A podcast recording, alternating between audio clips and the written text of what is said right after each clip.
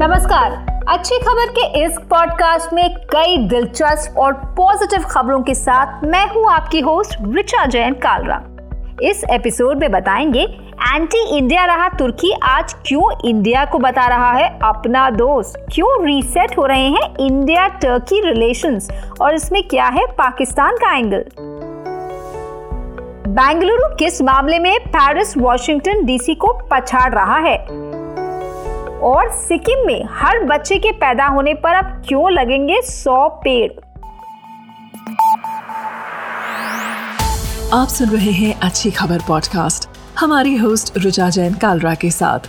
देश और दुनिया से जुड़ी पॉजिटिव खबरों को सुनने के लिए अच्छी खबर पॉडकास्ट को फॉलो करना ना भूलें। अपॉड वन प्रोडक्शन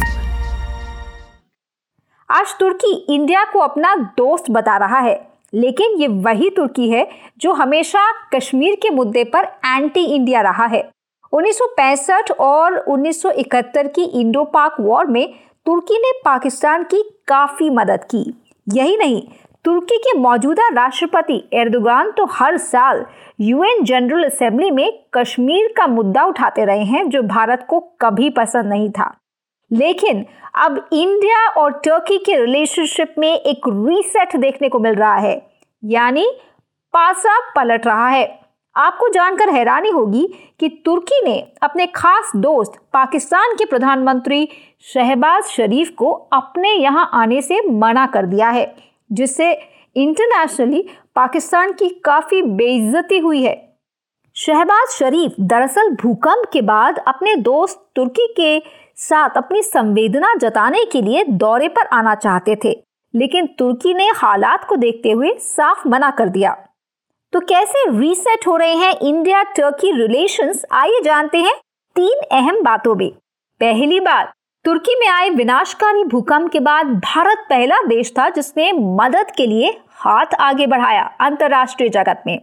खास बात है कि वो पाकिस्तान जो हमेशा तुर्की का फेवरेट रहा, वो भी सबसे पहले तुर्की की मदद के लिए आगे नहीं बढ़ा। पाकिस्तान ने मदद तो भेजी, लेकिन काफ़ी बाद में। पाकिस्तान को कंगाल और अलग थलग देख तुर्की अब भारत के साथ अपने रिश्ते सुधारने की राह पर है 2022 से। इंडिया न सिर्फ़ शंघाई कोऑपरेशन ऑर्गेनाइजेशन की इस साल अध्यक्षता कर रहा है, बल्कि G twenty group of nations के पावरफुल समूह की भी प्रेसिडेंसी इस साल इंडिया के हाथ में है। ऐसे में तुर्की अब एक व्यवहारिक तरीके से अपने रिश्तों को भारत के साथ सुधारने की राह पर है। यही कारण है कि 2022 में यूएन जनरल असेंबली में तुर्की के राष्ट्रपति ने भले ही कश्मीर का मुद्दा तो छेड़ा, लेकिन पाकिस्तान का समर्थन नहीं किया, जो कि अपने आप में हैरानी वाली बात है। तीसरी अहम बात यह है कि इंडिया और तुर्की के बीच आज ट्रेड यानी कारोबार का रोल बहुत बड़ा हो गया है। दोनों देशों के बीच होता है 10 बिलियन डॉलर का कारोबार। इंडियन बिजनेसेस टर्की में कारोबार को फैला रहे हैं। भूकंप से पहले ही तुर्की की इकोनॉमी में महँगाई बढ़ने से लोगों की परेशानियाँ बढ़ गई थी। तुर्की को निवेश चाहिए जो इंडिया से मिल सकता है। यही नहीं, कई टर्किश कंपनियों को इंडिया के डिफेंस सेक्टर में भी काम मिला है।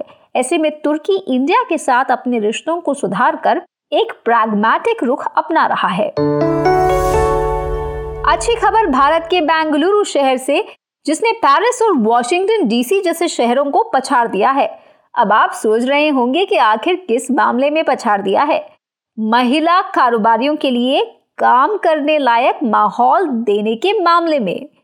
दरअसल 55 ग्लोबल शहरों की लिस्ट बनी है, जिसमें बेंगलुरु है पाँचवें नंबर पर, और बेंगलुरु के साथ दो और शहर इस लिस्ट में शामिल हैं।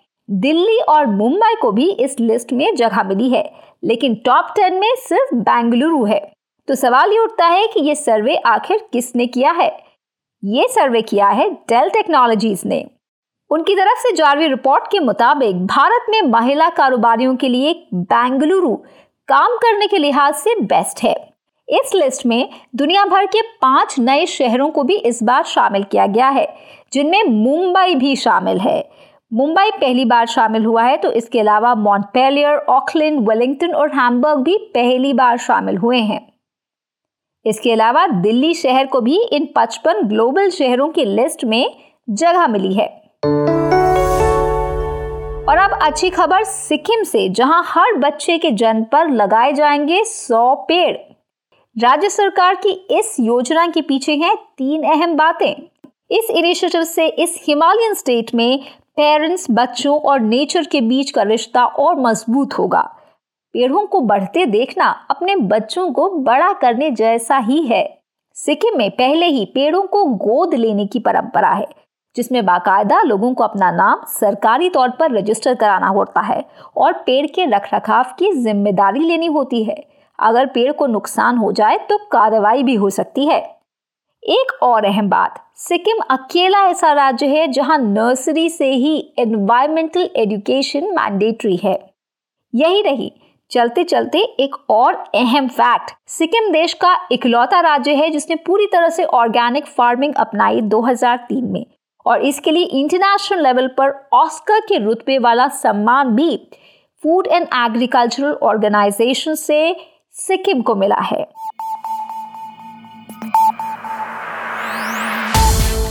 ऐसी ही अच्छी पॉजिटिव और इंस्पायरिंग खबरों के लिए फॉलो करें अपनी होस्ट रिचा जैन कालरा को ट्विटर पर।